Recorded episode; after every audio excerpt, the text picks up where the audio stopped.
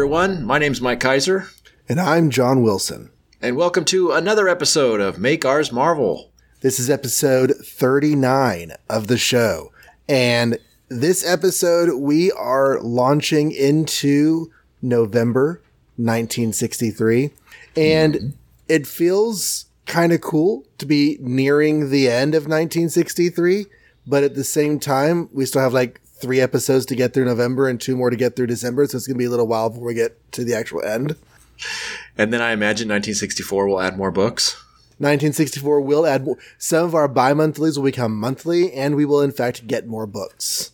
Yeah. So, so, so we've enjoyed these first couple years of nothing because pretty soon we're never going to get through a month.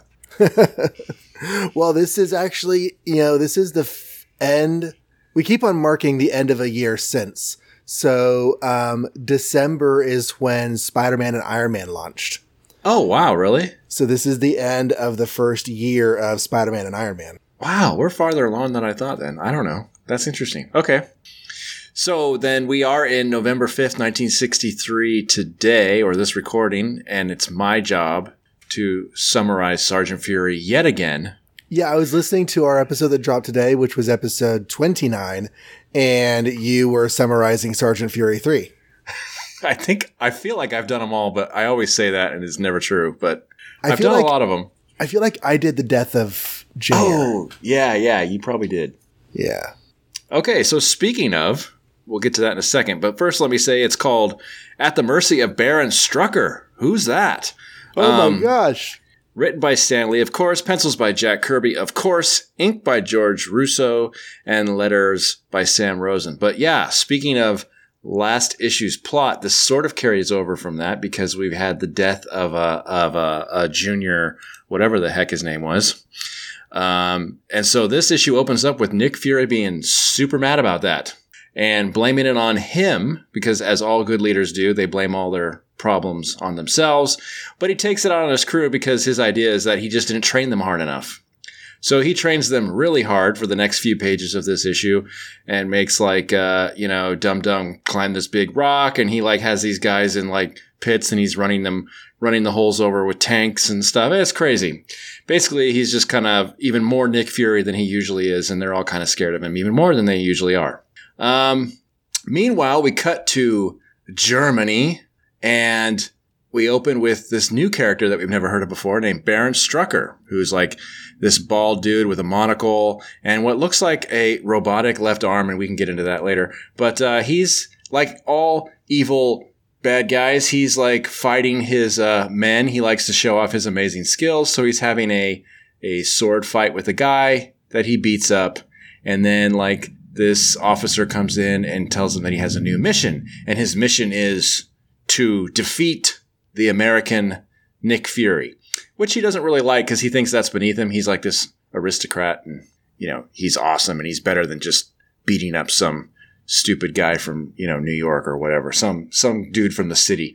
But anyway, he'll do it. So let's see. He flies over to their camp and they try and gun him down and it doesn't work. And he basically just tosses this canister out of a plane and it bonks, um, like Izzy or something on the head. And uh, it's a message that says, Meet me at such and such a place so I can beat you up. Signed Baron Strucker.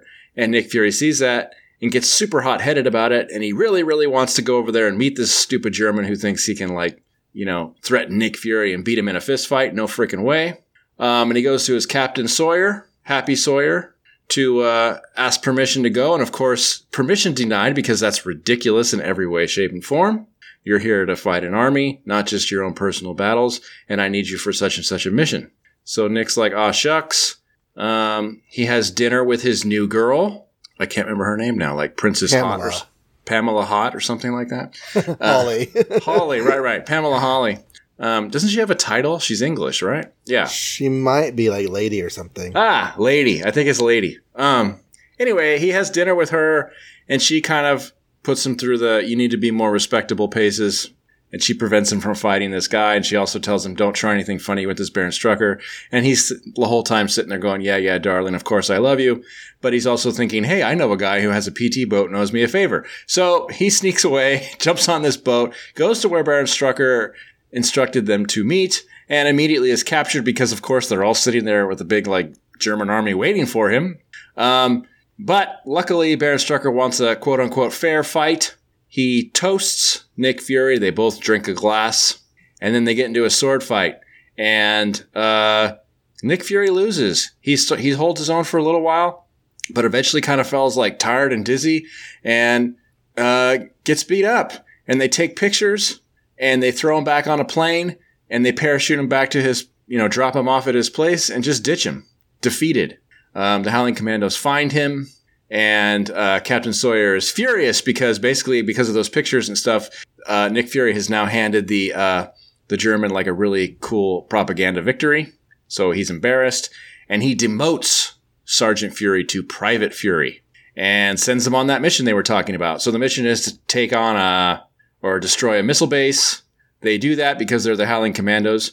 Dum Dum is in charge now, but he does seem to rely on uh, Nick a little bit advice wise and uh, energy wise to help him get through it, even though he's a lowly private now. Um, and while they're there and they destroy the missile, they decide, hey, there's also a like an army base right there. Why don't we just go and invade that too and capture whoever's in there? So they go in, and lo and behold, it's Baron Strucker and his people. And Nick is like furious and wants a second, you know, second round, a second chance. And he uh, he gets one. Baron Strucker says, "Sure, let's do it again. But first, as always, gentlemen, a toast." And Nick's about to drink again, but um, um, um, Dean Martin, I can't remember his real name, Dino, D- Dino, Dino, yep. yeah, Dino tells him, uh, Nick, you know that's just a trick, right? I mean, I used to do that in the movies. I've played a lot of like uh, sword fights or whatever in the movies. That's like one of the plots is that the bad guy spikes the drink and makes the hero drink it before they fight. And now, of course, Nick realizes what happened the first round. He was he was drugged, and that's why he got you know beat up. So now he's furious, and in like three panels, he totally destroys Baron Strucker with just his bare knuckles, punches him through a wall. Dum Dum takes pictures. Um, they win back the uh, propaganda victory, and then uh, Captain Sawyer is confronted by a general who's like, "Wow, it's really good that uh, you have this." This Sergeant Nick Fury in your troop, huh? You must be really proud. And that freaks out the captain, so he goes to find Nick and promotes him quickly back to sergeant before anybody finds out that he demoted him. The end. The end. Yay. So, So- our, our, our second Marvel character, besides the Howling Commandos, in the Howling Commandos, Reed Richards, now Baron Strucker. Yes. Which, you know, Reed Richards helped to unite this book as part of the Marvel Universe. Mhm. Otherwise, it was just a random war book. I mean, honestly, this could have been a random war comic forever. But Baron Strucker being introduced here gives uh, something for the later Shield writers to bring Uh-huh. in. Yeah. So I think bringing, I have not read where they reveal that Baron Strucker is like, you know, he had Hydra or whatever it is that they do in the Shield series. But I feel like it's kind of a stroke of genius to bring him forward like that. yeah, I haven't read any of that uh, Agents of S.H.I.E.L.D. series. So someday when we get to it, it'll be interesting. Now, you mentioned in a recent episode how you feel like Baron Strucker is a Captain America villain. Well, just from my own personal point of view, I Yeah. think of him. I think of him as a cat villain because again, I haven't read Agents of Shield, So, what, I- what are some significant stories you've read about Strucker? So I don't know. He's just always the head of Hydra. Um, I can't really even think of like anything in particular that Mhm. I care about. Didn't he have like at some point he had like a crazy like a demon claw hand or something like that, or like a robot gauntlet he would wear as his power? And I don't know. He's like kind of not. He's not not really high up there in terms of you know like Red Skull or. uh uh, you know, Baron Zemo or Baron Zemo Jr. or something like that. But he's like that, one of those like Nazis that Cap has dealt with in both the past and the present. Right. So I just associate him that way with Cap. But of course, he debuted as a Nick Fury villain, and of course, is a Nick Fury villain when Nick Fury has a book. I actually mostly know him from being like the father of the Fenris twins. You know, okay. Adrius and Adri- Andrea and Andreas uh, Strucker. They're they're X Men antagonists, and um, I think I remember there was like some random crossover with the annuals from one of the early '90s Mm. that he shows up in as like the shadowy re- villain who gets a big reveal. But I mean, other than that, he's just in my head as this fixture of the head of Hydra. Mhm. And if if Nicholas Fury has a nemesis, it's Baron Strucker. Yeah, for sure. But I didn't know that he had his start in the Sergeant Fury comic until recently. Like I didn't know he went that far back. I thought it was, you know, a shield thing. Yeah, I think I want to say that I know that Cap has at least flashback to Baron Strucker War stuff, but since I can't think of a specific story, maybe I'm just making that up in my head. I don't know. So getting into the actual story, um, you know, at some point in the future, the credits are going to start getting kind of creative. Mm-hmm. This is not yet that time, except that this book kind of does a little bit. Uh, written by ex Sergeant Stan Lee, U.S. Army, and illustrated by ex infantryman Jack Kirby, U.S. Army. Yeah, I noted that. I wasn't sure if they were trying to be clever or if they were trying to give themselves some credit. Um, not credit. What's the word I'm looking for? Credentials, like, uh, legitimacy, or something. Yeah. like like uh, you know, we know what we're talking about when we write these stories because we were there, kind of thing. We were there. Um, but yeah, I feel bad. I mean, Sergeant Fury, like you said, he's taking out his grief on the men Mhm. and poor men. Not only are they sad from losing Junior, they're also having to suffer through all of the all of the really terrible training. Mm-hmm. But a little bit of continuity is kind of cool. Yeah, yeah. First time this book's had any of that. yeah, pretty much, huh? um, Fury calls Dugan Walrus on page two. ah, that's the first time, probably, huh? I think so. It's definitely the first time I've noticed it. And I've known that he calls him Walrus all this time. It never occurred to me until this read that he calls him Walrus because of his stupid mustache hanging down on the sides like that. Oh yeah, yeah, because he looks like a walrus. Yeah, yeah. I mean, it's just like, ah. And um, there's some unexpected foreshadowing there because he says, Fury, if you ever lose those three stripes, I'll make you eat those words. Oh, but that he doesn't. No, he doesn't. He doesn't. I forgot thinks- to kind of mention that in my synopsis. We can get to that later, but yeah, that was kind of an interesting part.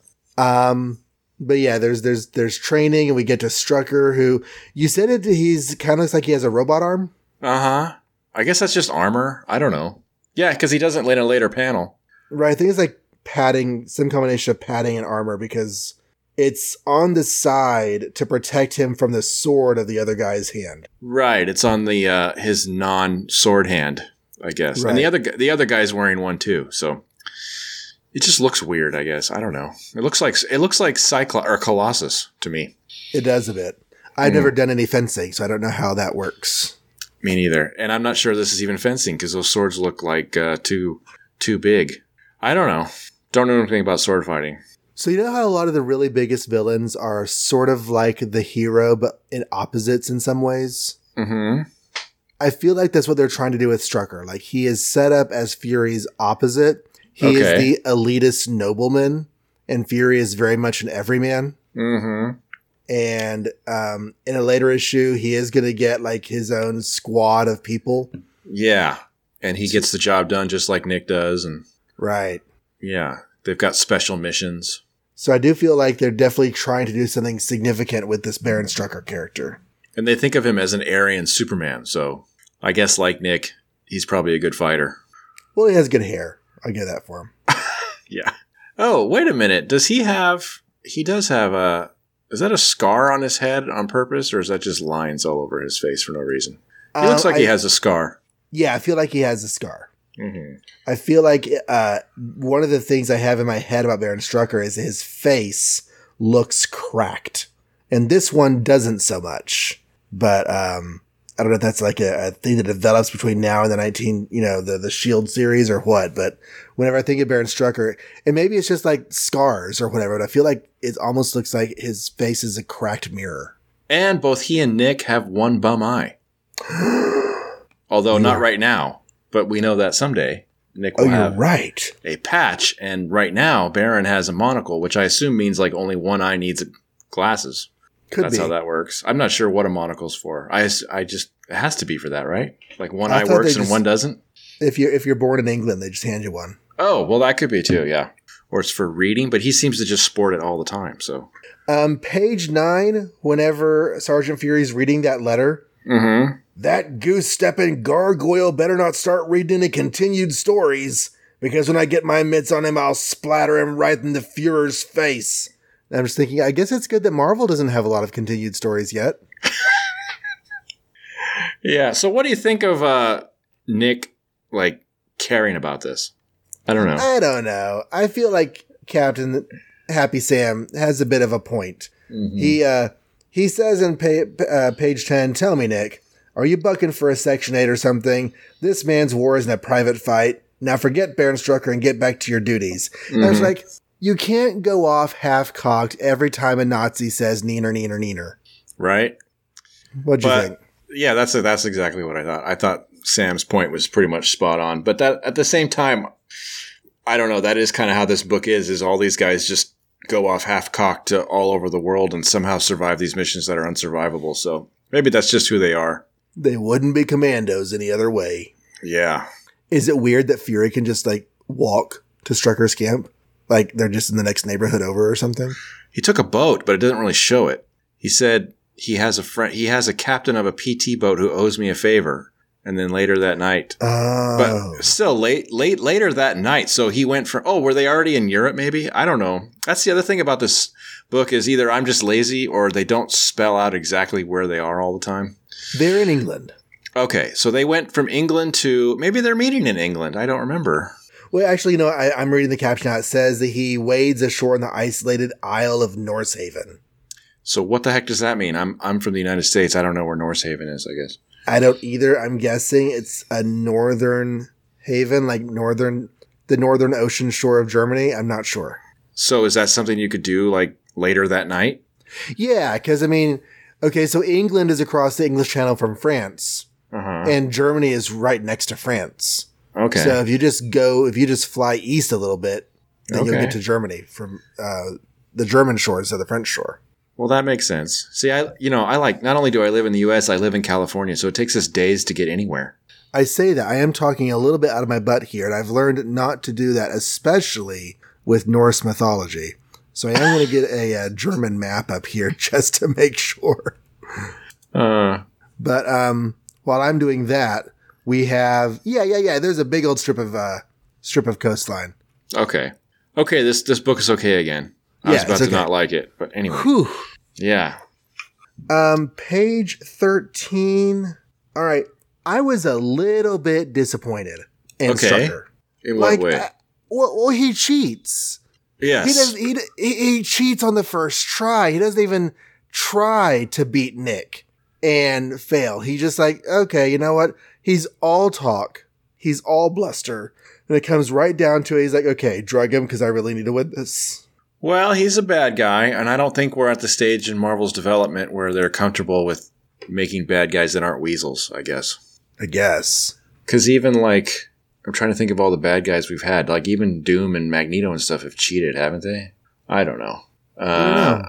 I don't remember either. I mean, Doom has because he like tricked Namor into like working for him and stuff like that, and uh, Oh yeah, he just used him.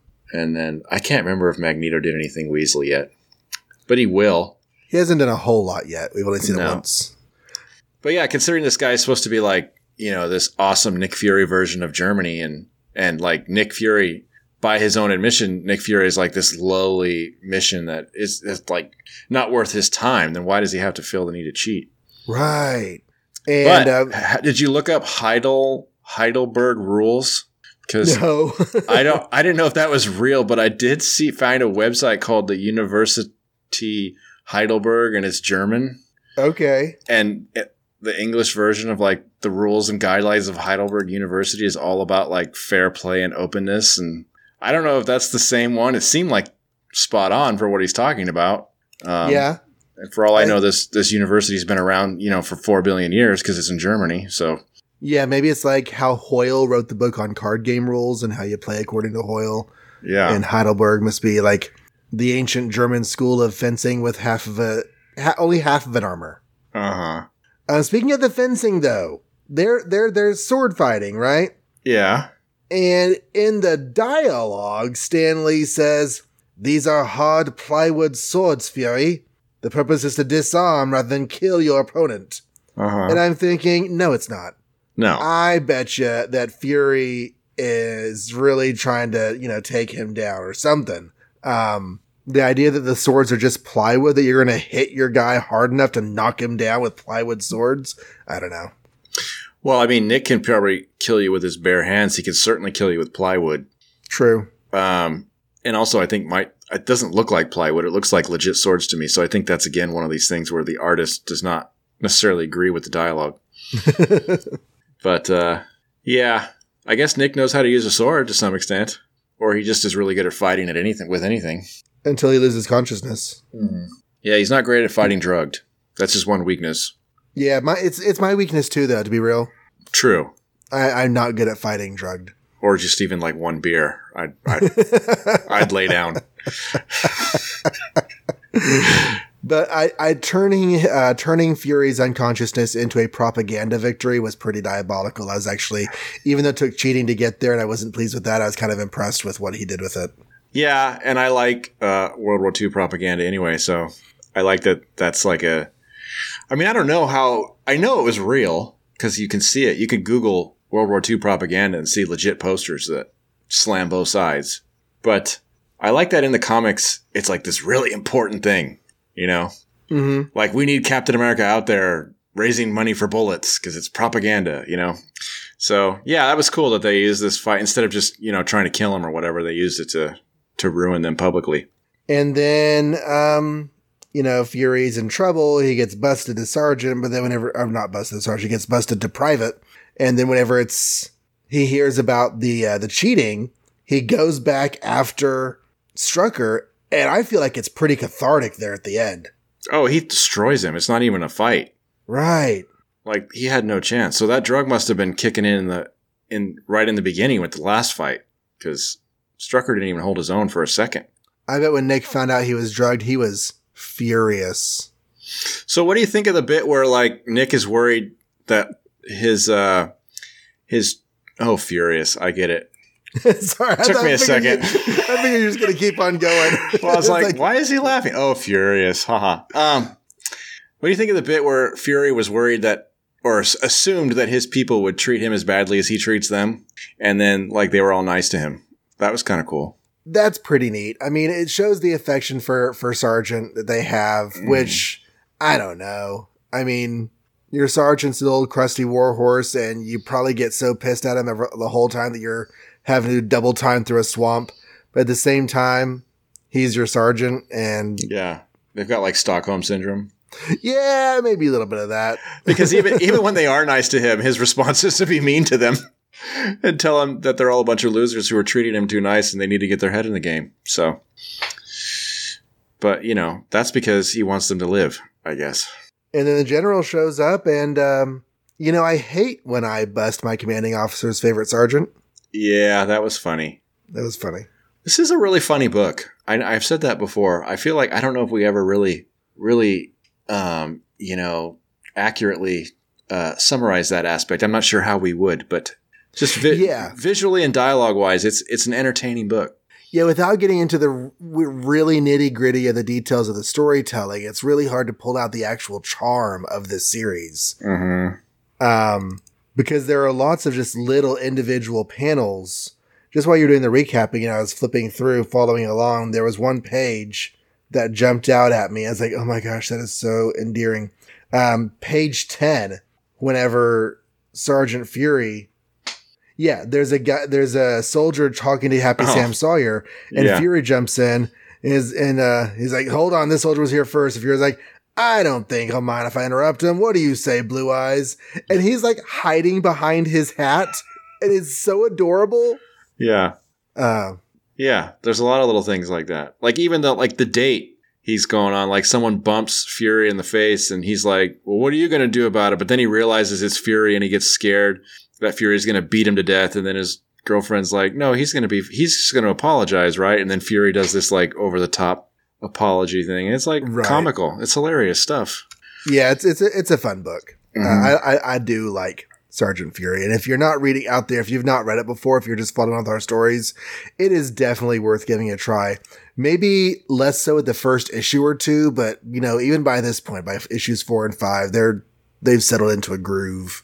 Now, I don't see on Mike's Amazing World of DC website that it's been reprinted that often. So I hope it's digitally yeah, they don't do a whole lot of Sergeant Fury stuff. I mean, there's the Marvel Masterworks. but is it available digitally? Do you know, like on on Marvel Unlimited or Comixology or something like that? I do have the Masterworks volume on Comixology. Yes. Okay, so you could get it that way, guys, Yeah. if you wanted to. it's out there. Yeah. Um. All right, and then there's the usual like gun page. Uh huh. I kind of been skipping over those now. They're they're becoming Yeah. less less exciting. right. Okay. Well, that means we are ready for some journey into mystery. Speaking of cliffhanger, Dun dun dun. Journey into Mystery 100. It's our Wow. first three digit issue number. I never even realized that. That's cool. Yup. yup Not that we started on one, but No. still.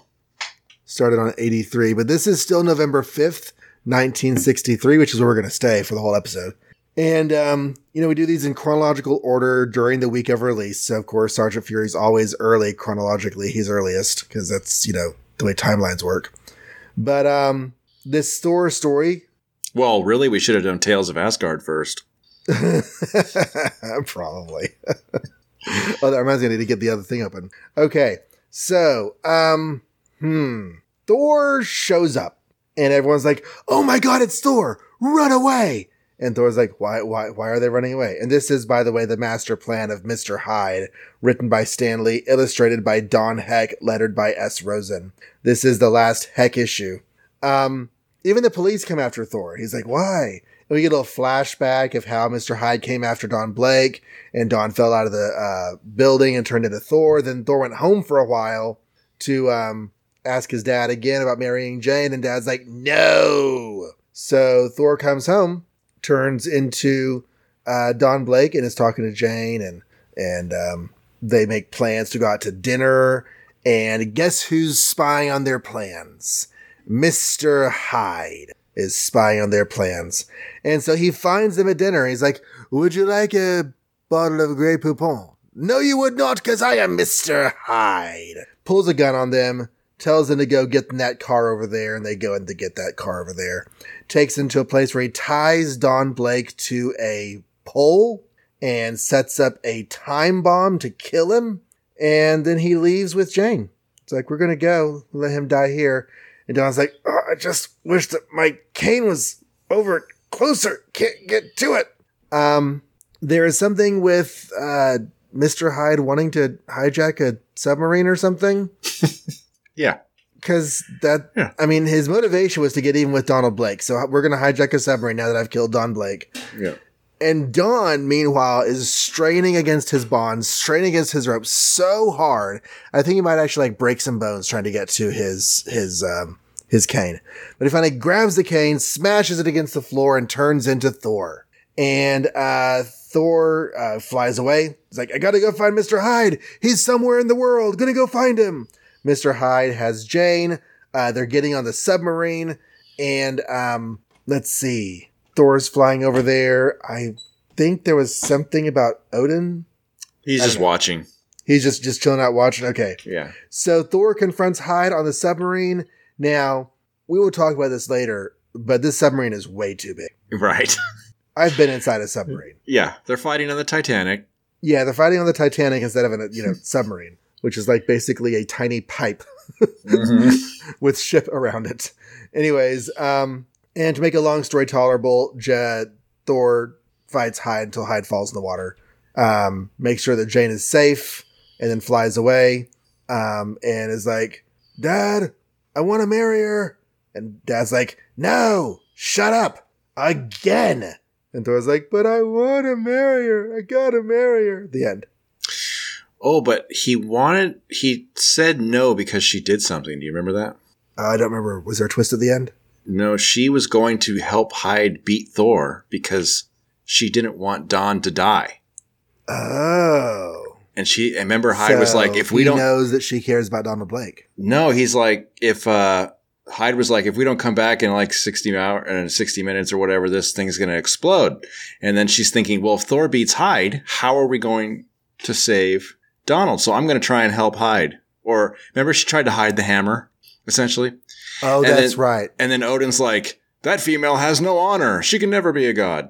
Because all seeing Odin missed the part where she's like, but I want to save Don. Right?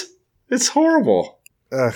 Anyway, Actually, Odin is just kind of a horrible person. He he now is. He for initially he was either a nothing or at first he was kind of cool. He seemed, but now he's full on Odin the way I think of Odin. Yeah. Yeah, He was just, you know, Big Daddy Odin before. but like we like we we thought about in like the last issue because we keep trying to apply this stuff we're going to know someday that they aren't they don't know right now.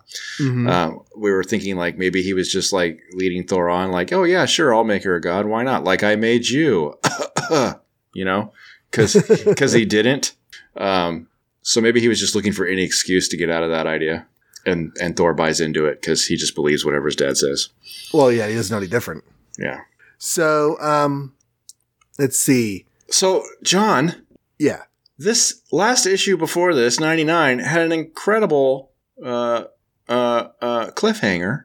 Of Thor going crazy and doing lots of crazy stuff. And I don't understand how they satisfied that. Or I did I, don't- miss it? I don't think they did. Right? They just ignored it completely, except for the part where everybody hates Thor, but they don't explain how that happened. Right. And it's just moments later at the office of Dr. Don Blake, the valiant Thunder God stamps his mighty hammer and turns back into Don Blake. And that's it. Like, so did Hyde dress up as Thor? Because he doesn't look like Thor at all. How did. I don't get it. That's just totally disappointing. I was really looking forward to find out what happened. Well, he does say on page two, I haven't robbed any banks. The only answer is that someone has been impersonating me, but who? Wait, what a fool I am. I'd forgotten about Mr. Hyde. Yeah. And that's when we get the flashback. okay. But there's no real explanation of how and why and what he did to masquerade as Thor, how could a dude who's essentially like a big pink gorilla right? look like an Adonis? You know, with the hammer and everything. Mm-hmm. Yeah, that just was not an explanation for me. I was disappointed. Well, it's a little funny because Thor is going to be a continued story. Like he's going to have sort of the unending soap opera sort of thing that like Mhm. Fantastic Four and Spider Man are known for. Mm-hmm. Um, so we get a little bit of a taste of that here because Thor is our first. Well, it's not our first big cliffhanger. That was actually over at Giant Man, wasn't it? Yeah, but we kind of feel like that was just because they had to split the story. It wasn't much of a cliffhanger. That's true. This was much more like, what is going on? Find out next week or next month. And then they don't tell us, really. hmm Yeah, that was unsatisfying. Oh well. Let's see. They go on a date. This is their first date, right? No, they went to the carnival and but they kind of did that impromptu, I think. This was like a legit let's dress up and go on a date. Yeah, this is Don Blake and Jane Foster going out and being romantic. Uh-huh. It's so wonderful being here with you like this, Don, away from the office. We can just be Don and Jane, Uh-huh. the most boring names ever. I mean, Yeah. um, so so now that he well okay i guess he at this point he's under the impression that maybe she'll be a god someday and he can date her i guess or confess who he is to her so they're dating Yeah. otherwise otherwise all this is pointless for him if he's going to obey odin if he's going to obey Odin, because that's something we talked about before, is like, why does Don feel so honor bound to obey Odin? right if he's just like a human with god powers why does he care Right. I mean, Yeah. a year ago, he was just a dude. Now he's a dude who is in love with a girl, but can't do anything about it because his supernatural daddy he didn't even have a year ago is telling him, no, you can't do that because I'm your supernatural daddy now. hmm even though he sort of isn't Even though he sort of isn't. Um, Jane gets kidnapped, or they get kidnapped, and Jane is thinking in her head, Oh, Don, my darling, if only you were strong enough to cope with this brute, but you're not. And I'm thinking, step up, woman. i was thinking not you a stop him. or not a single man you date would be strong enough to take on Hyde. So why are you putting this pressure? Like even freaking Bruce Wayne couldn't take on Hyde. You know what I mean? Like how good of a person do you, I mean, I guess she's just comparing him to Thor all the time, but that's ridiculous. I'm I'm sorry Don is lame, but even like a full on like super strong in shape person couldn't take on Mr. Hyde. That's crazy. They don't really play it up a whole lot here, but in later stories, Mr. Hyde's strength is really ramped up. He is pretty dang strong. Well, as we'll see in Avengers, which we will cover next, if Hyde actually gives Thor a hard time, then Hyde must be ridiculously strong. Right. Yeah. Because Thor can hold his own against the Hulk and Submariner and stuff. Yeah. All right. Um, Don is standing there wishing he could reach his cane. And I'm thinking, man, if only you had that like summoning power that you have in the movies, which like stick out your hand and the, the hammer flies toward you. Yeah. Did we determine he can do that with a stick though? I still don't know. Yeah, I don't- well, I mean, he can't do it with a hammer in the comics, the stick doesn't exist in the movies, so. Right. So I just, I, yeah, I don't know. Um, I like the Don Heck, Don Heck art though. Um, when he's not Thor, I like all this dinner stuff. Looks good. Mm-hmm. All the uh, captured stuff looks good. I guess I just don't really love his Thor that much, but everything else is cool. Yeah, he does people really well, and I like his Iron Man. There's something about the way he does Mhm. Iron Man that I like. But yeah, as far as like super Thor person, it's just not. And and the the wings just look a little bit ridiculous. I like good wingage on my Thor helmet, but, But not like that. Yeah. yeah, It's just kind of crazy. that middle panel on page seven, he is legitimately going to fly away. In fact, But- I think that's what happens between uh, the middle panel and the next panel. He didn't throw his hammer; his helmet flew him away. I gotta say though, so far, and I don't know how many times they've done this, but every single time he struggles to reach his hammer, it's been dynamic for me. Like It does go well. like when uh you know he's trying to swim to the bottom of the, the water and he's getting running out of breath and he he's so close to touching it or you know when the robots are pounding on him and he can't quite grab it or whatever. And then there was that one time they even did a countdown of how many seconds were left before he was Yes, all that stuff is good and this is good too. He's tied at the bottom of a of a basement and he can he just can't quite reach it as like his fingers are so close and he's sweating. And then it's just very satisfying when he gets to say shazam and become captain marvel. I was looking at Captain Marvel. I was looking at page uh, eight where Odin is spying on the world, and I was just thinking, wow, Odin has both his eyes. Mm-hmm. Oh, has he al- so far always had both his eyes? Yeah, Odin has both of his eyes. He does not lose an eye for a very long time. Huh. And in in the mythology, there is a story of how he lost his eye, but like one-eyed Odin is like the status quo. That's that's how he is. There is a story of how he lost his eye, but he has one eye wow, I did not notice he's had two this whole time. How weird. this entire time. Huh. Will he just, I don't, maybe you know or don't know. I mean, you did read that whole Thor thing just to read two issues of Thor, but like, uh, did, does he lose his eye in the course of storyline or does one day his eye just disappear? Oh no no. Uh, and actually, they they adapt the mythological tale of how he got his how he lost his eye. They adapt that into a storyline for Thor. So Oh, okay. um, it's actually Gene will have to tell us if if he feels differently. But my impression of it at the time was that it was pretty cool. Okay.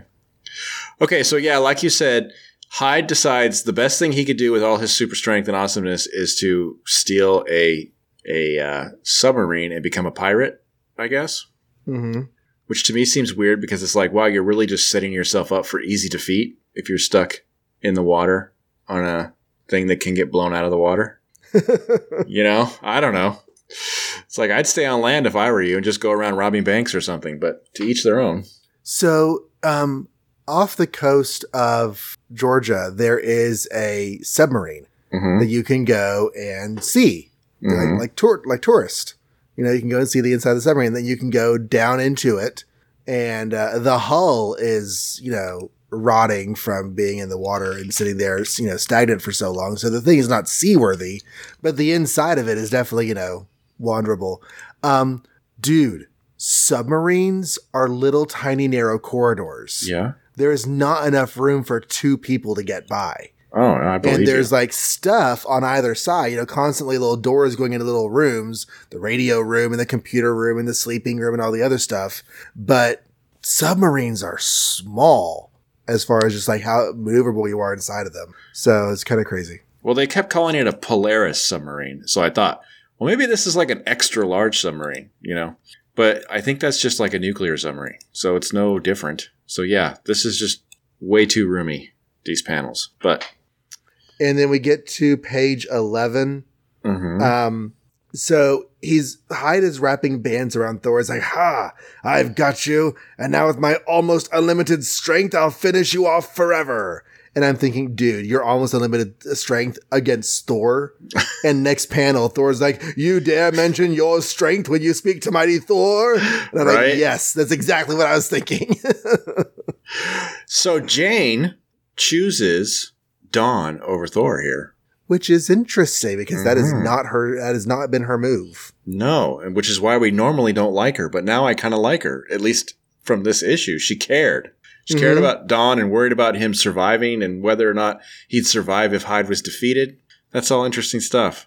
It's kind of Yeah, for- weird. kind of weird that she can just cover his hammer with a piece of paper and it like totally ruins everything for him. But otherwise, it's a good scene.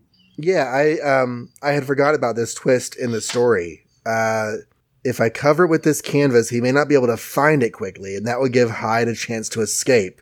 And that's exactly what happens. Thor's like, "Oh crap, where's my hammer? I don't see it. Is it over there? No. Did I put it over there? No. Where did I set it down? Is it? Is it? It doesn't look under anything because you know he just had it. And you can't find your keys in the morning. You know? I like the idea of the God of Thunder just like looking around in the middle of a fight. Hey, where'd my hammer go? Yeah. Uh, but yeah, he's not at that point. Like we just said, like he can't just reach out and it comes to him. I guess that only happens if he throws it. right. If he throws it, it's supposed to come back to him. Otherwise, it just lands and stays there. But in the future, in the future, it'll be easier for him. Um, I liked the what was happening at the top of page twelve, even though I really didn't like the actual art. Mm. Moving with blinding speed, the thunder god whirls his crimson cape about him. Even Yeah. without my hammer, I'm still the god of thunder and storm. Using my cape, I'll create a tornado within this small area. And I'm just like, yes, that's exactly the kind of thing that Thor should do. It just looks really crappy. Looks bad, but yes, it's great that he's not just the God of Hammers, and it makes up for that that one issue we reread where like he was determined to replace his hammer every chance he got because he just couldn't function without one. That I can't remember what that issue was. Where like Loki, Yeah. uh, Loki tricked him into going to Asgard or something. He lost his hammer. Right. Yeah. I like when Thor does things that are like godly without the stupid hammer. Not that I okay, stupid hammer. I love the hammer, but you know, he can do other things, people. He doesn't always need the hammer, especially No. when his hammer is not the hammer. The hammer is his penis. Um, In case that was unclear. Right. So, last page, Thor is like, "You are safe now, woman. Why do you look so worried?" It's Don Blake. I I don't know whether he's still alive or I have to set her mind at ease without revealing my true identity. And I'm like, dude, that would have been the perfect moment to Yeah. say who you are and make all this happen. Yeah. Yeah, you got to wonder about these secret identities. I mean, I understand them because you don't want the bad guys to kill people you love and you don't want the bad guys to find out about those people. But sometimes it seems like it's more of a mess than it needs to be. But that's not even what's happening here. Right. And Yeah. honestly, okay, you know what? The whole Superman, I can't tell you that who I am because then the world will target you. hmm The world knows that Lois Lane is Superman's girlfriend. I know. That too. They target her anyway, just because of that. or or when the superhero's secret identity is quote unquote best friends. Right? And then it's like, well, then you've essentially eliminated the whole positive part of the having a secret identity. If everybody knows that to get to Spider-Man, you just go to Peter Parker, then what's one step over? Aunt May. And if or, they got married, she'd still be in danger, but at least she'd get sex out of it. yeah, right. So, and she's in on danger all the time as it is. So, yeah. I mean, I don't know. I think Marvel does the secret identity thing less, but Mm-hmm. but Thor sure loves it because he's Superman. He is. He is Superman. Are we done with the main story? We are. Again, I'm kind of upset that, uh, not upset, but disappointed that there was like a thing that happened last issue that set up a subplot line that is immediately resolved. They did that with Jane and the doctor, like her quitting and leaving. And then the very next Mhm. issue, it's resolved. And then this is like, Odin's like, oh, maybe I'll let you date her. And the very next issue, it's resolved. I wish they'd do things that maybe last a few issues. They will. Yeah, they I'm will. sure Right- they will. I think they're they're still feeling out what what what audiences will stand and what they won't. Because even whenever they do such long, protracted, continued stories, there's always that vocal minority that are like, "Stop the continued stories," hmm and like, "Okay, we're stopping it for one month." Yeah. Speaking of So- stories, we have two in this book. Yeah, well, actually, we have three. We're gonna skip the middle one because it's not Thor. All right. Um, but the other one, the Boyhood of Thor. Yay. Tales of Asgard, home of the mighty Norse gods, the Storm Giants. Okay. So this is written by Stan Lee and drawn by Jack Kirby, inked by Prineman, and lettered by Art Simek. So we have baby Thor and baby Loki, and they're so cute, and I just want to keep them and make them precious, and they're so adorable.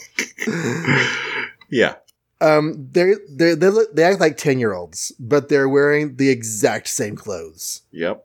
Um, they have decided that they're going to go follow these two storm giants to the storm giant for- fortress because the storm giants have stolen the golden apples of the goddess Iduna.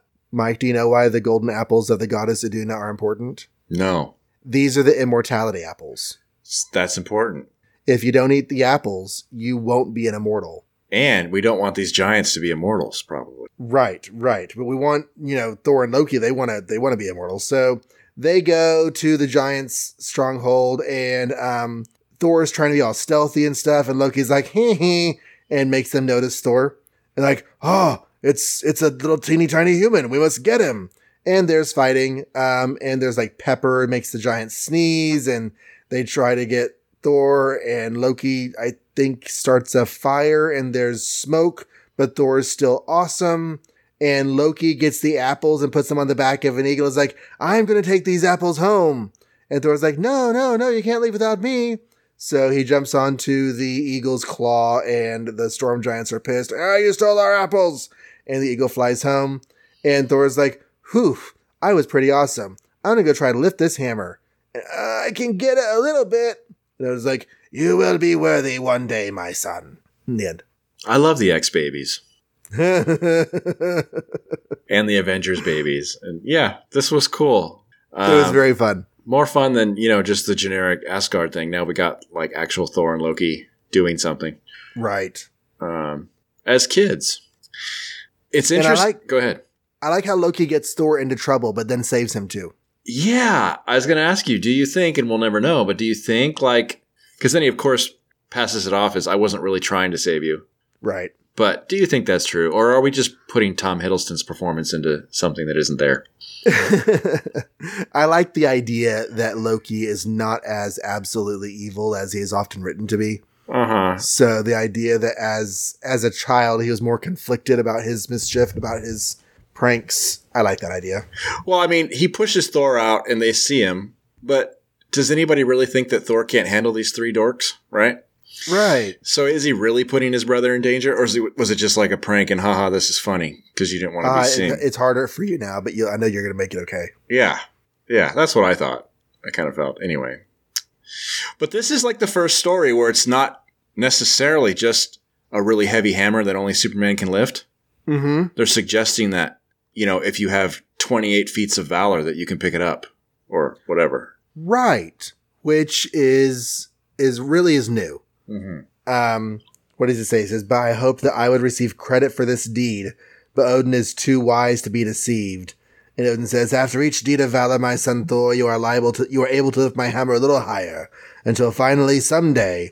So you're right, it's like every time he does something awesome, but he didn't get credit for this one. The cosmic balance scales don't give him the credit for rescuing the apples because it was actually Loki. No, Loki's thinking he didn't get credit. Thor did get credit. Oh, I'm sorry. I don't know why I'm misreading that. You're right, of course. Loki thought he was going to get credit for saving the apples, but of course, no, it was Thor. and I read that right the first time. I don't know why I misread it just now. Um, but it's also interesting that you can parse. You, it's not a yes or no thing. Like Oh. like like eh, I've never seen that before. I'll probably never see it again. But this idea that like you know you're on the path to good, so you can lift it a couple inches off the ground. right. But then it's like, wow, there must be a lot of people that can partially lift it. Then you would think, but I don't know. Um, you know, it's kind of like Thor slowly grows in worthiness, Mm-hmm. which, you know, we don't really think of because he's always been worthy. Back in my more religious days, one of the one of the phrases that always kind of struck me as interesting about Jesus is the story about him being in the temple, and it says that you know, as a child, um, you know, he's traveling with his parents and he gets separated. They're like, "Oh my gosh, where's our son?" And they find him in the temple arguing with the with the rabbis. And it says that from that time, Jesus grew in wisdom and understanding. Mm. And if you grow in wisdom and understanding, that means that at some point you had less wisdom and understanding. Um, yeah. So the idea of like our deities, our our you know people, our our our beings that are this absolute something. The idea that they used to not be and they had to get there is interesting. Yeah, I think in the case of Jesus, there's a lot of skipping between baby and you know full grown man too. I don't think And there's Thor a- too. and Thor too. So, um, but we also know, at least in the future, that the whole reason he's Don Blake is because at some point he must lose his way, Mm-hmm. and I guess as Don Blake, he regains that valor. so he could lift it up again, or I don't know. Yeah, I forget exactly how the whole Don Blake thing is resolved because it basically goes away at one point. Hmm. Um, and I think it may just be, oh crap, I've been in space for 50 issues. My whole Don Blake life is gone. I should start a new one. I think that is actually what happens. Right, but like the fact that he's Don Blake in the first place was a punishment for him being not having humility or something, right?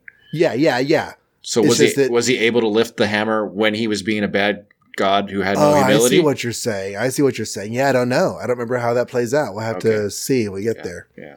Okay. So we have a friend of the show, um, Gene Hendricks, Gene, Gene, the podcasting king or the podcasting machine. I think it's both. And uh, he is a worshiper of the Norse gods, and he has been so gracious as to go through these Tales of Asgard stories and give us his feedback as someone who, you know, kind of knows what the source material is. So these are Gene's thoughts. He says, All right, this is something interesting. There really isn't anything in the Norse lore about the younger days of the gods, with the exception of Odin. That means this story can work nicely. We already know that Thor and Loki would travel together as adults, so it makes sense for them to do so as children, especially if they are brothers in the Marvel Universe. Because remember, they're not brothers in the original myths. Right. This is the kind of fill in the gap stuff that I like. My one problem, okay, two, but we'll get to that, is that Mjolnir was created when Thor was an adult. Ah. He was already the bane of the frost giants, but he had no weapon since he was so strong that most weapons broke when he used them. It was actually a scheme by Loki that resulted in Mjolnir being crafted by the dwarves, but it was a flawed creation as the handle was too short. That's funny because it's always so long handled in a lot of these early issues. I know they really haven't figured that out yet. That leads me to the other problem I have with these early issues of Thor. Mjolnir is always drawn as a sledgehammer with a really long handle. That's a nitpick more than anything, but it just bugs me every time I see it. I wonder if Stan picked Thor because he wields a hammer as a weapon, and therefore he doesn't have to figure out how to get his superhero to not chop people's heads off every time he encounters them. That's a good question. Uh, I because don't know the he answer. because he wields a sword in this entire tale as you know baby baby Thor, which looks cool by the way. But yeah, he's got a hammer. It's kind of an unusual weapon for a, a warrior, you know, medieval warrior or whatever Viking hmm to not have a blade. But that wraps us up on Journey into Mystery 100, unless you had any other thoughts. Not really. That's good or disappointing. Jack Kirby, I thought he started in 97, but he really, really does start in 101. See, I don't believe you now. You've already teased me too many Right. times. I am an unreliable narrator. I apologize. I really hope you're right though, because Kirby Thor is so cool. Okay. Speaking of Kirby though, and Kirby Thor, as well as Kirby other people, do you want to do Avengers 3 tonight? Of course, right? Of or, course. Or should we not? Okay.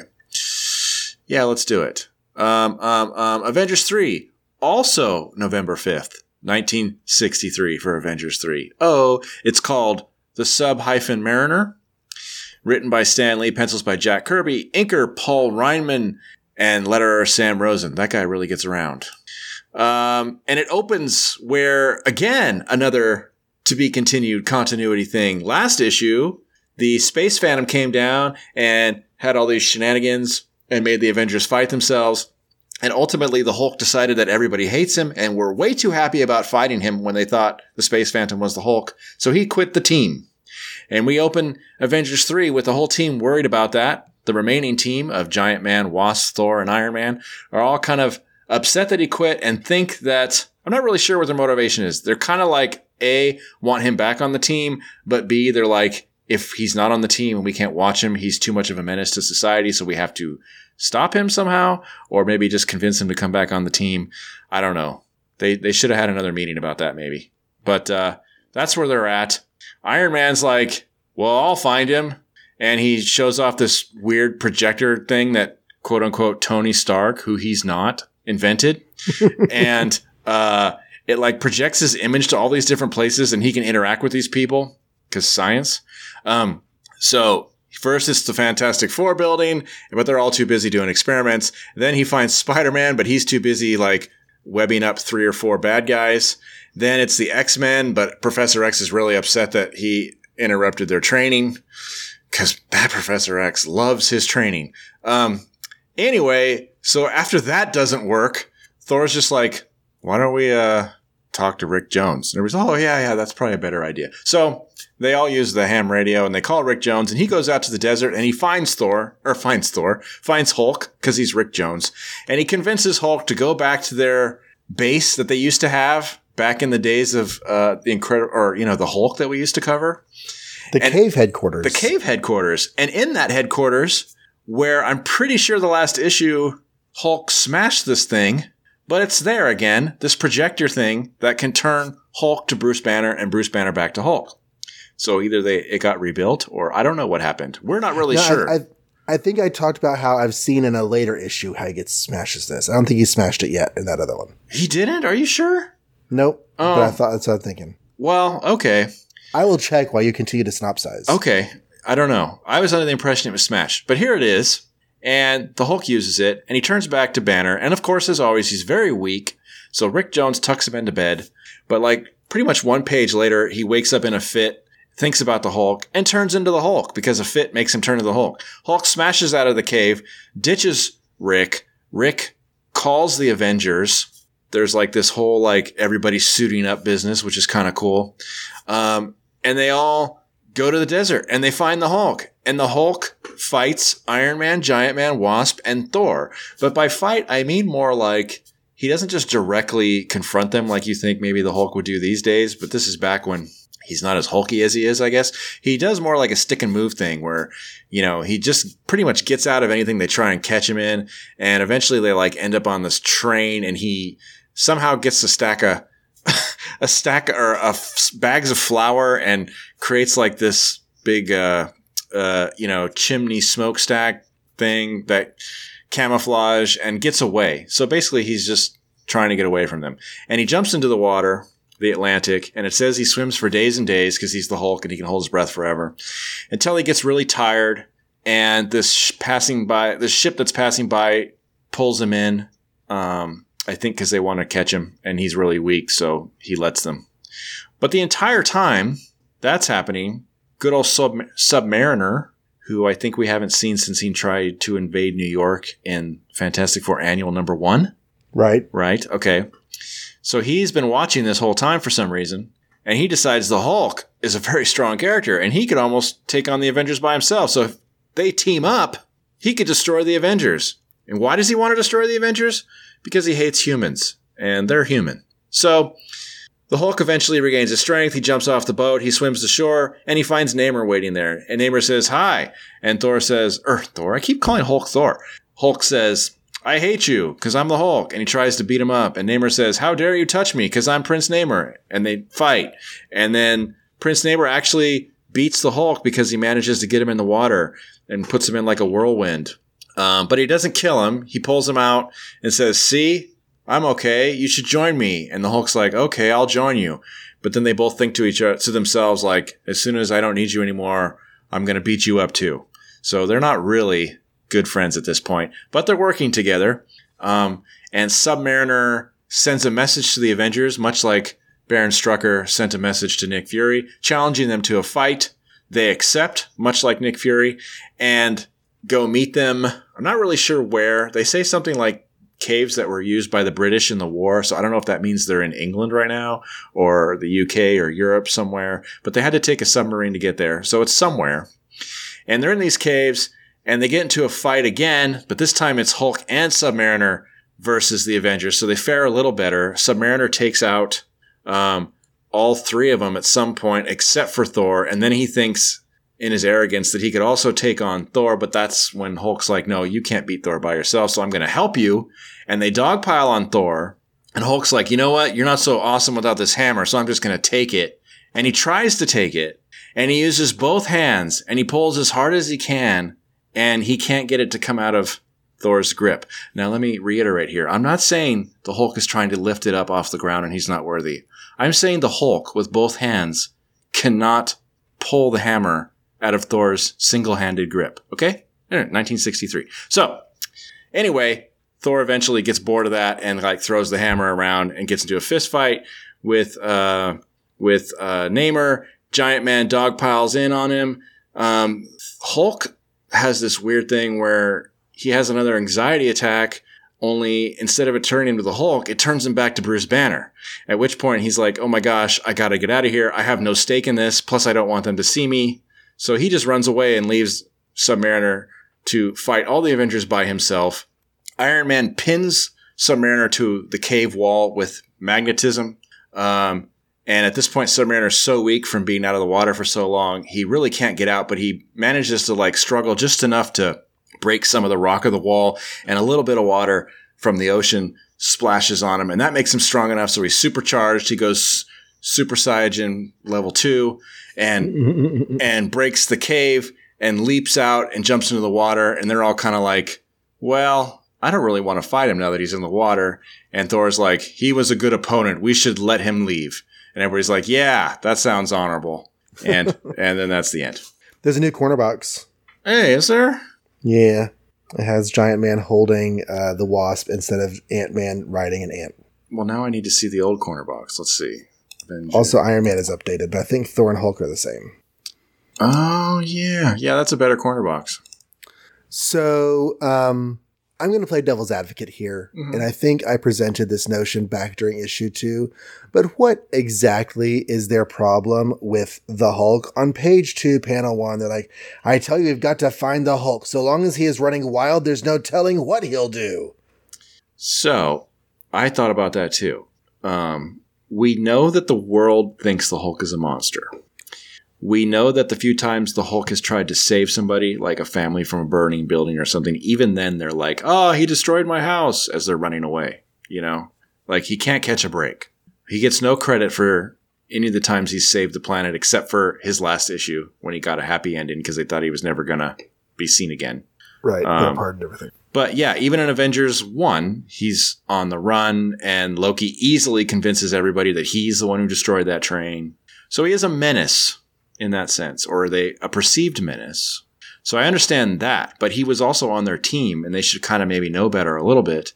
And Right. and two, like I said, what is the goal? Because sometimes they say we want you back on the team. Hey, why are you punching me? Even though I'm out here to beat you up. Hulk, don't fight me. I'm your friend. Do they feel like being on the team is a leash? Ah, that could be like as long as you're on the team, we can watch you and keep you in line. But the thing is, like, if he refuses to join, what are they going to do about it? Are they going to arrest him, put him in jail, kill him? What's the goal? They don't really say. And then Iron Man brings out this device, this device that he stands in front of, Yeah, and it will send his image anywhere. yeah. This is like a crazy powerful device. It's also very invasive. Yeah. Like, Do do do do do. Hello, I'm in your room now. right? I'm sorry you were changing clothes or going to the bathroom, but I have an important thing to tell you. Which really, the thing is changing clothes. That's exactly what's happening there. Yeah, exactly. And he's like, and nobody's happy that he's doing this. Spider Man, X Men, Thing. None of them No are happy. No one likes it. Tony, stop it. Yeah. And it's also silly. It makes no sense. Oh, actually, we can kind of do that now, though, can't we? But we have to have two projectors. But, like, isn't that a thing? Like, they were doing the whole, like, Star Wars projection things at award shows and stuff for a while. Maybe I think you have to have a receiver though. Yeah, that's the thing. You have to have a receiver. So that's the thing he doesn't have. He can just project anywhere, I guess. Right. But I, I just thought it was kind of a cool. It's pointless because it does nothing, but it's a cool like uh, three page. Uh, hey, here's the Marvel universe as we see it so far, kind Mhm. of thing. Except for Doctor Strange, he didn't talk to Doctor Strange, but he doesn't know Doctor Strange. Yeah, actually, as of this point, Doctor Strange has still made no connection to the Marvel Universe. Yeah, so they don't even know him anyway. Right, doesn't exist. Um, I love Susan in this scene because she gives no frogs whatsoever. Right. She's I'll be at the "Reed, I- fashion I- show. yeah, I, if if I see him, I'll give him a jingle. Bye, y'all. yeah.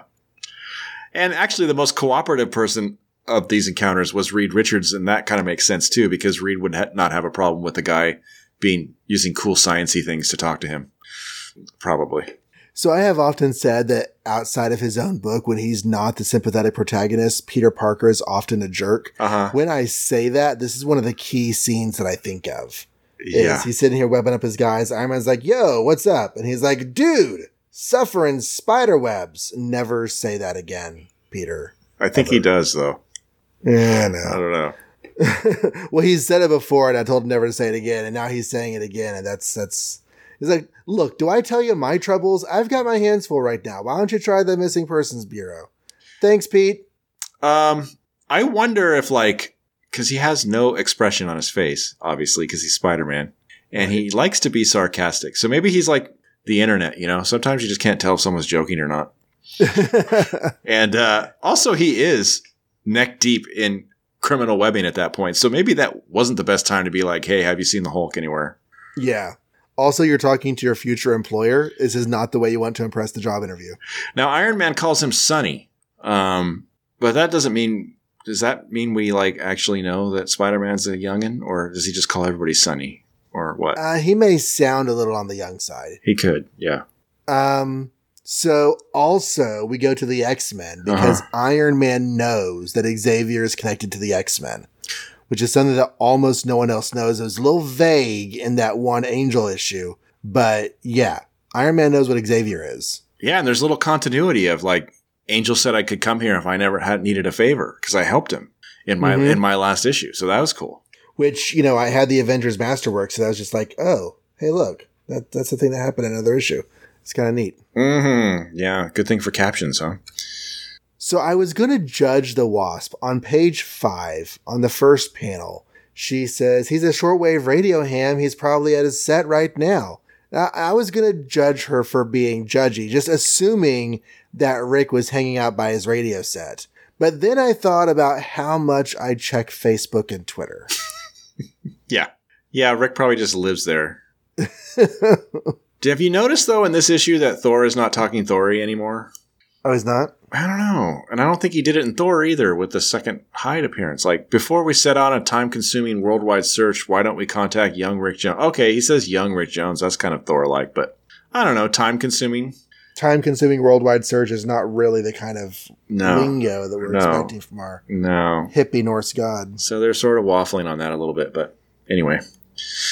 Or they're just still finding it and feeling what it's supposed to feel like. But so look, here's another example. Rick Jones finds an old man. Old man's like, Hulk tried to kill me in my car. What really happened? Dude saw the Hulk, freaked out, drove his car into the lake, and the Hulk is fishing it out for him. I see. So there's a big old disconnect between what Hulk is actually doing, Yeah. which is what we saw most of, Right. and what people are perceiving him as doing. Right. And I guess the Avengers didn't hang out with him enough to possibly know that his motives are generally okay. And you know we haven't seen in like months is Hulk become Bruce. No, we there's this big gap between the last issue of Hulk where he's walking away with what's her face happily ever after and the first issue of the issue issue I said it like an Englishman. The first issue of the Avengers where he's leaping around in the desert.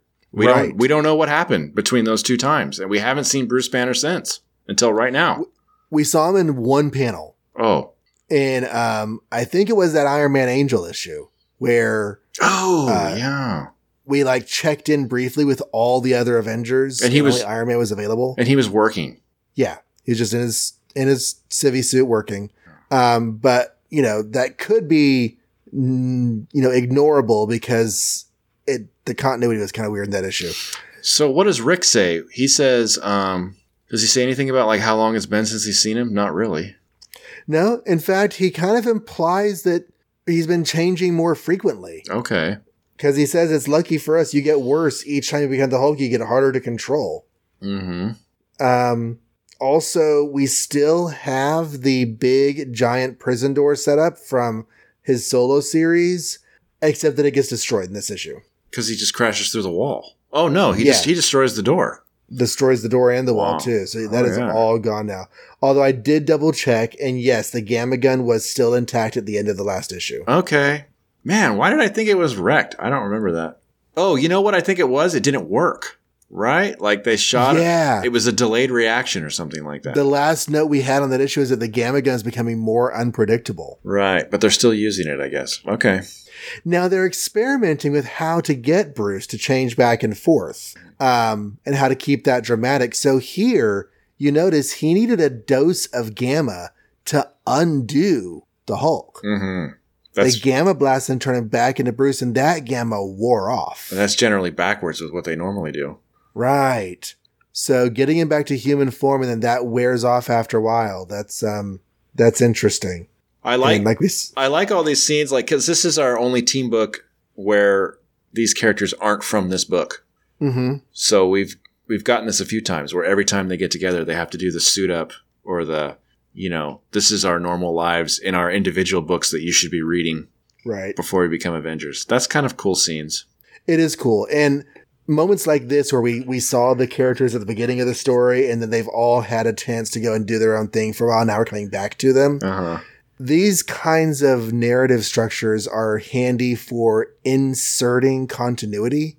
Oh it's yeah. not that important right now because things are not really as continued, but if we had a whole bunch of Iron Man stories that were just kind of building up and had no place to go in between Avengers stories, they could theoretically go in here.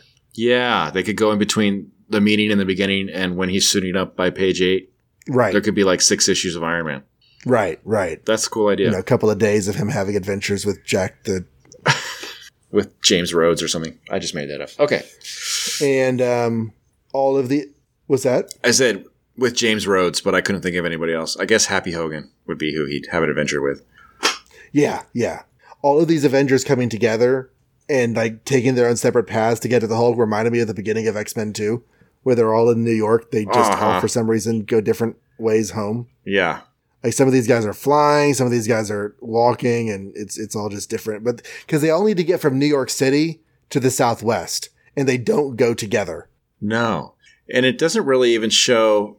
Well, I guess Stark has a radio, so it says "come at once." So so Rick uses a radio and just must have their phone numbers or something, their frequency. But nobody else seems to have that.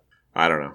Like last issue, Stark's frickin' Tux was telling him to do something. You know, Right. because the those- the chest plate underneath his tux was like setting off an alarm. It's like that's really bad. But okay, You want to be careful with that kind of thing. yeah, Um, the ants make an underground dam that like has enough water pressure to shoot, and that would the, no, no, all right. So so far, Wasp has done nothing in the Avengers, right?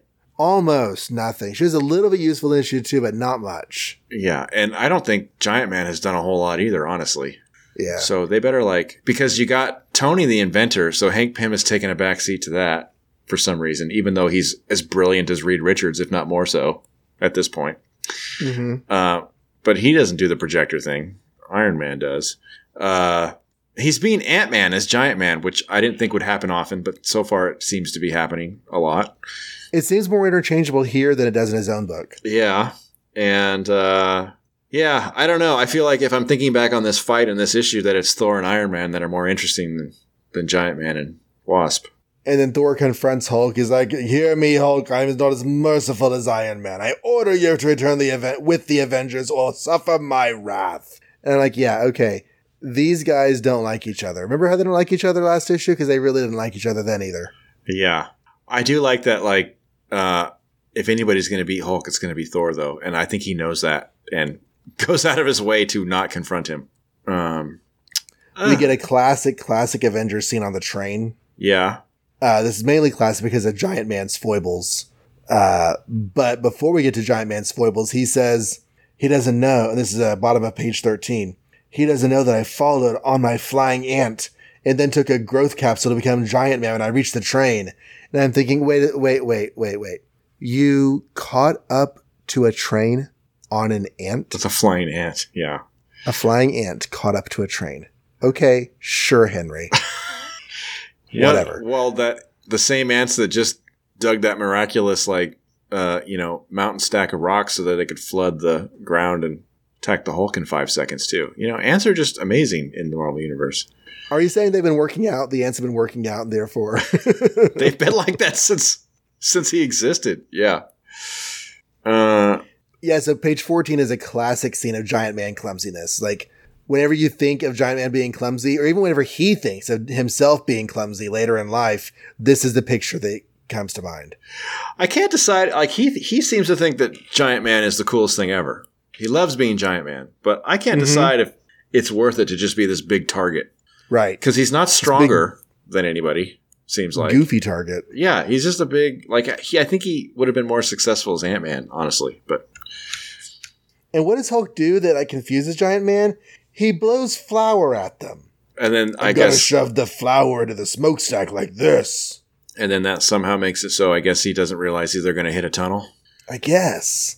Um, all right, so Submariner Yes. is a Fantastic Four villain. Mm-hmm. And the last time we saw him, he tried to take over the world. And then not only did that not work, but he lost the faith of his people because he kind of backstabbed them in order to save Sue from dying. Right? If that's how that Right. went. So when he came back, all his people had left because they're like, So far, so good. they're like, forget this guy. He cares more about Sue than he does us. And then in the end, he was just kind of like, ah, the Fantastic Four have ruined my crown or something like that, even though it was his own actions that did that, kind of. Um, Mhm. So now why is he all like hell bent on the Avengers? Um. Yeah, I don't know. Never encountered them He- before, as far as I know. He's he says he's spying on the Hulk. Uh huh. Little does the Hulk realize his every movement is being followed by the Monarch. Um, I'll be waiting for the Hulk when he abandons the ship, but he doesn't say why. I've been waiting for you. You should be flattered. Normally, the submariner waits for no man. Um, yeah, there's nothing about what he's doing and why or his motivation here. I think he says somewhere that he just hates humans and he wants the Hulk to help him destroy the humans. And I guess Avengers are humans. But uh, why specifically call them out to beat them down? If you were going to do that, I would think he'd want to do that to the Fantastic Four. But, uh, well, I think he really just wanted the Hulk. yeah. Um, bring humanity to its knees. The humans are my sworn enemy. I've lost my birthright. Um, our first mission shall be to deliver a smashing defeat to the Avengers.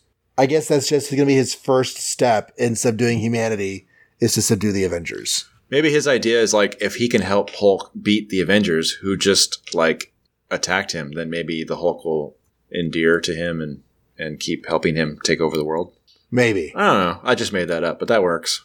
I think it works. I mean, you can you can publish that. Sure. it. All right.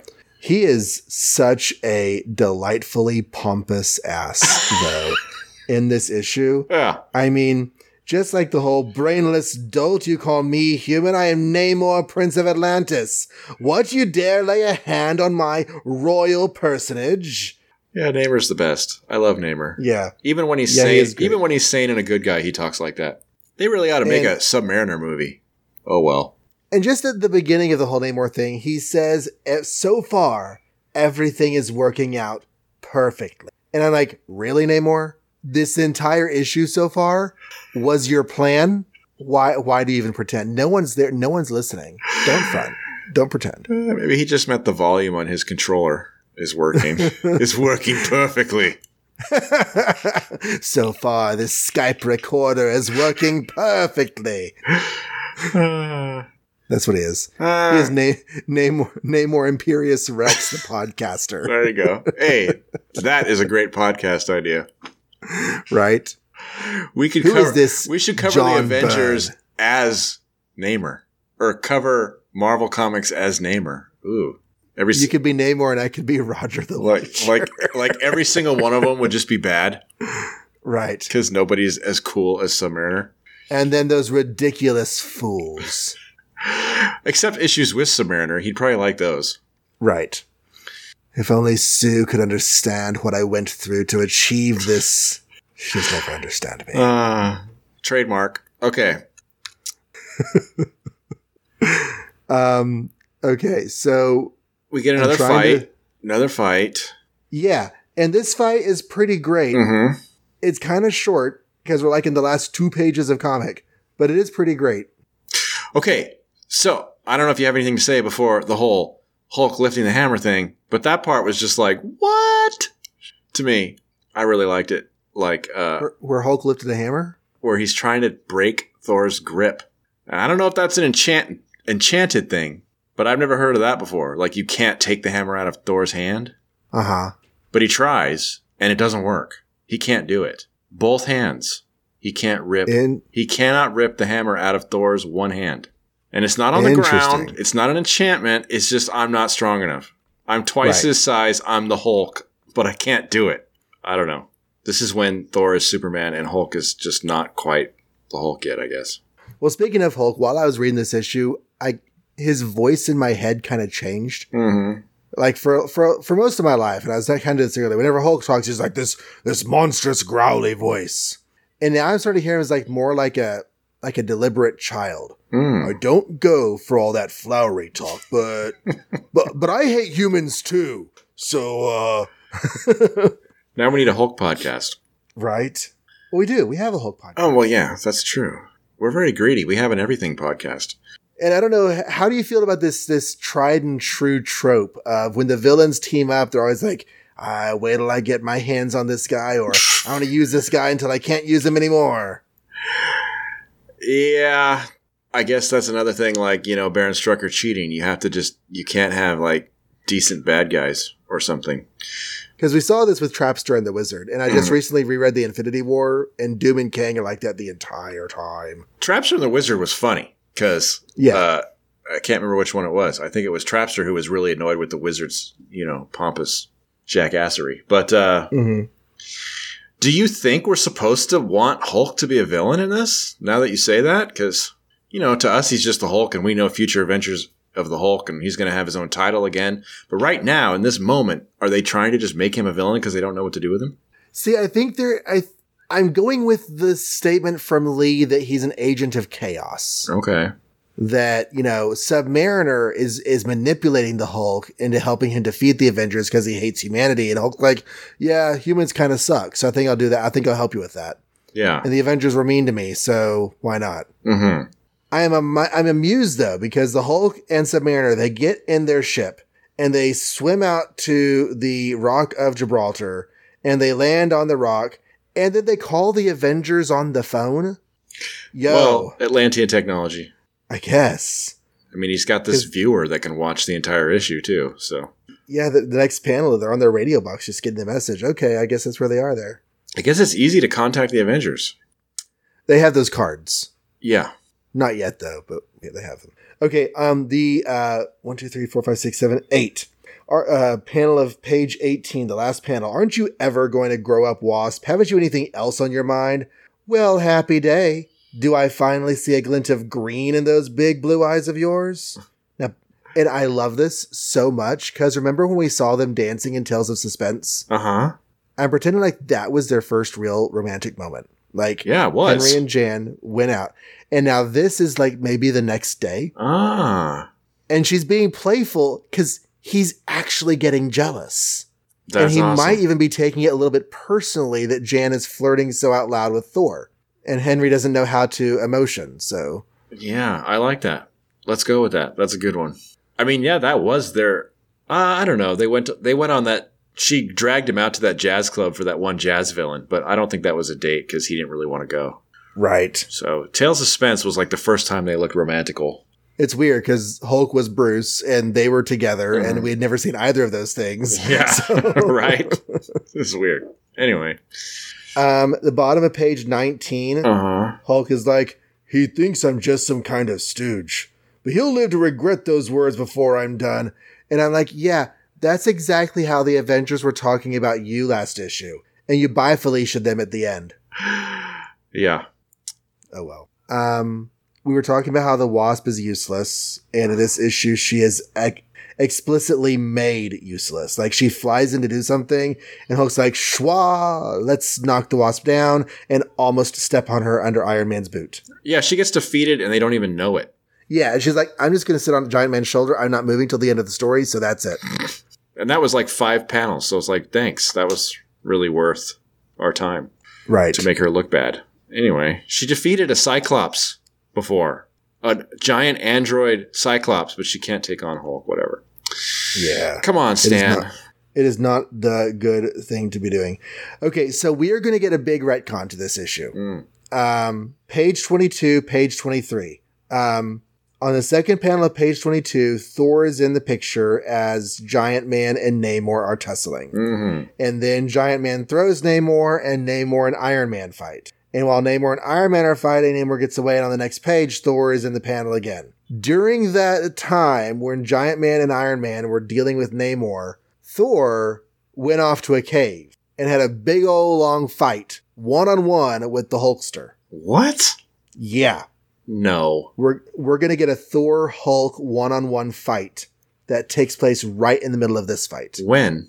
Journey into Mystery 112. It's Oh. not that far away. Because what's interesting is in this, the Hulk saying, I'm not going to interfere. I want to see if the Submariner can even do anything. Mm-hmm. So he lets him fight them. And then in the end, he's like, Submariner's like, he beats Iron Man, he beats Giant Man, and he's like, now I'm going to take on Thor by myself. And that's when Hulk steps in and says, well, you're an idiot if you think you could do that. So Well, maybe he knows because like They were just he- fighting. he- they were just fighting. If you think you can handle Thor alone, you got another thing coming. I'm going to help you now. I guess it works because you're right. Like Thor is just gone, and so is the Mhm. Hulk. So it's like just Namor and Giant Man, Namor and, and Iron Man. By the way, how does Iron Man stop his chest from killing himself? Does that ever get resolved? He just like says he's going to go fix it, but he doesn't. It doesn't show us how. Yeah, must repair chest device. If transistor stops functioning, I'm doomed. And then he's fine. and then he's fine. I guess he just fixed it. Right. Tony Stark built this in a cave. With a box of scraps. Uh, although he might fix it in the ship after they leave this scene. Well, he's he also defeats Submariner in the end with his transistors, so he must be feeling a little better. I guess. Anyway, Um, page 23, they do a whole thing about Hulk not being able to lift it, kinda, sorta. that's what I was talking about. Yeah, yeah, yeah. I'm sorry. You were talking about that. You're right. I just saw my note. Uh, but he's not lifting it off the ground. He's trying to rip it out of his hand. We've said that before in the in the Thor stories. that, Like you can't only Thor can hold the hammer, so only Thor. Okay, so You it, can't take. is it magical or is it Thor that's just ridiculously strong? We've said before that it's magic keeping anyone from wresting it from Thor. Okay, all right. And um, okay, here's like I said earlier, we're experimenting with Hulk becoming Bruce and Bruce becoming Hulk. Uh-huh. In this fight, he gets so upset and so stressed that it triggers a change, Which is and he goes back to human. which is very backwards from what normally happens when he gets stressed and upset. Right, except that this is what's happening. This is what the story is going to be at the beginning of his solo series. When it first starts, uh, uh, um, adrenaline stress surge will trigger the change either way. Oh boy, well that's awkward for the Hulk. Yeah. Once he's the Hulk, he can't get too excited or he's going to be Bruce Banner again. But he needs to be excited, or he's not going to be Bruce, or he's not going to be the Hulk. Oh, Only you know who hasn't written Hulk in a long time? huh? Stan Lee. Calls him Bob Banner. Uh, Robert Bruce Banner is his name. That well, that's that's what they come up with later to Uh-huh. explain this mistake. Right, right. Which is it's been funny because they've made other mistakes that they haven't come up with an explanation for. Right, right. Uh, It's been so long since he turned into Bruce that Stan Lee forgot his name. yeah, yeah. We should have been keeping track of all these name mistakes because it's happened multiple times. And then we have some miraculous magnetism on the end with uh, Iron Man and Submariner. Uh huh. Well, he, he is Um, wearing chainmail underwear, This is true. This is true. so maybe it could work. But anyway, um, and uh, and it ends, and it doesn't say like what's going to happen next, other than no, it really doesn't. other than awesome tales is basically what it promises us. Now, and the hype is there, and there's always hype at the end of issue. This time, the hype is kind of real. It says, We promise you that the movie length tale in next issue's Avengers will feature super characters and super surprises to exceed your wildest expectations. But if you were Stan Lee and you knew what next issue was going to be, would that be your caption? no, No. no, it really, really wouldn't. No. So I think I think you're right and they just didn't know what they were doing. But that brings us to the end of the Avengers 3, which I liked so much more than issue 2. Oh yeah. Well, issue 2 isn't yeah, bad. I mean, it's two's a okay. space phantom. It's just, it's just kind of there, but this was really good. Well, I got to say so far this is the first issue where the Avengers work together as a team against one of their True. old against one of their old teammates, mind you, but still like before this, like the first issue they were all separately trying to take on the Hulk. Second issue they were all taking on each other because of the Space Phantom. So this was like the first time where they kind of got together. And next issue, they're going to get turned into statues. And next issue, something will come along to solidify the team and make it the greatest Marvel team of all time. Right. Spoilers. Dun, dun, dun. Yeah. It's like this team is okay, but it just needs something. It needs some sort of leadership or something. leadership. That is exactly what it needs. Yeah. All right. Well, um, I think it's time to wrap this puppy up. Okay. Shall you tell them where to where to find us? We can do that. You can find us at makeoursmarvel.com, which has all the links you need, like the RSS feed and links to iTunes and Google Play. And we are now on Stitcher as of this recording, probably for a week or so before that. I never heard of Stitcher before, but someone asked me if we were on Stitcher. So now we are. Um, I think that helps Android people or something. Uh, you could also play the show uh, on the website itself if you don't feel like downloading it to a phone. And most importantly, you can contact us. You could do that by either using the form on the website or directly emailing us at podcast at makeoursmarvel.com, where every once in a while, John and I will read your letters and answer your questions or say thank you for correcting us, which happens a lot too. yes. So, um, and actually, this is episode 39. So there's probably um, a, a feedback episode out there. We've been doing them kind of every every uh, six months. Yeah. Not six months, every three months. Yeah. So there's probably three at this point. All right. Well, thank you very much for listening. Thank you for uh, retweeting. Thank you for sharing. Um, I'm going to go through and give some people's thanks next episode because uh, we need to wrap this one up for some other stuff that we have to do. But until Odin loses one of his eyes and the eye grows giant and goes into space and flies around and becomes sentient and finds Thor and tells him stories about the history of the universe for six issues. Until then, make ours marvel.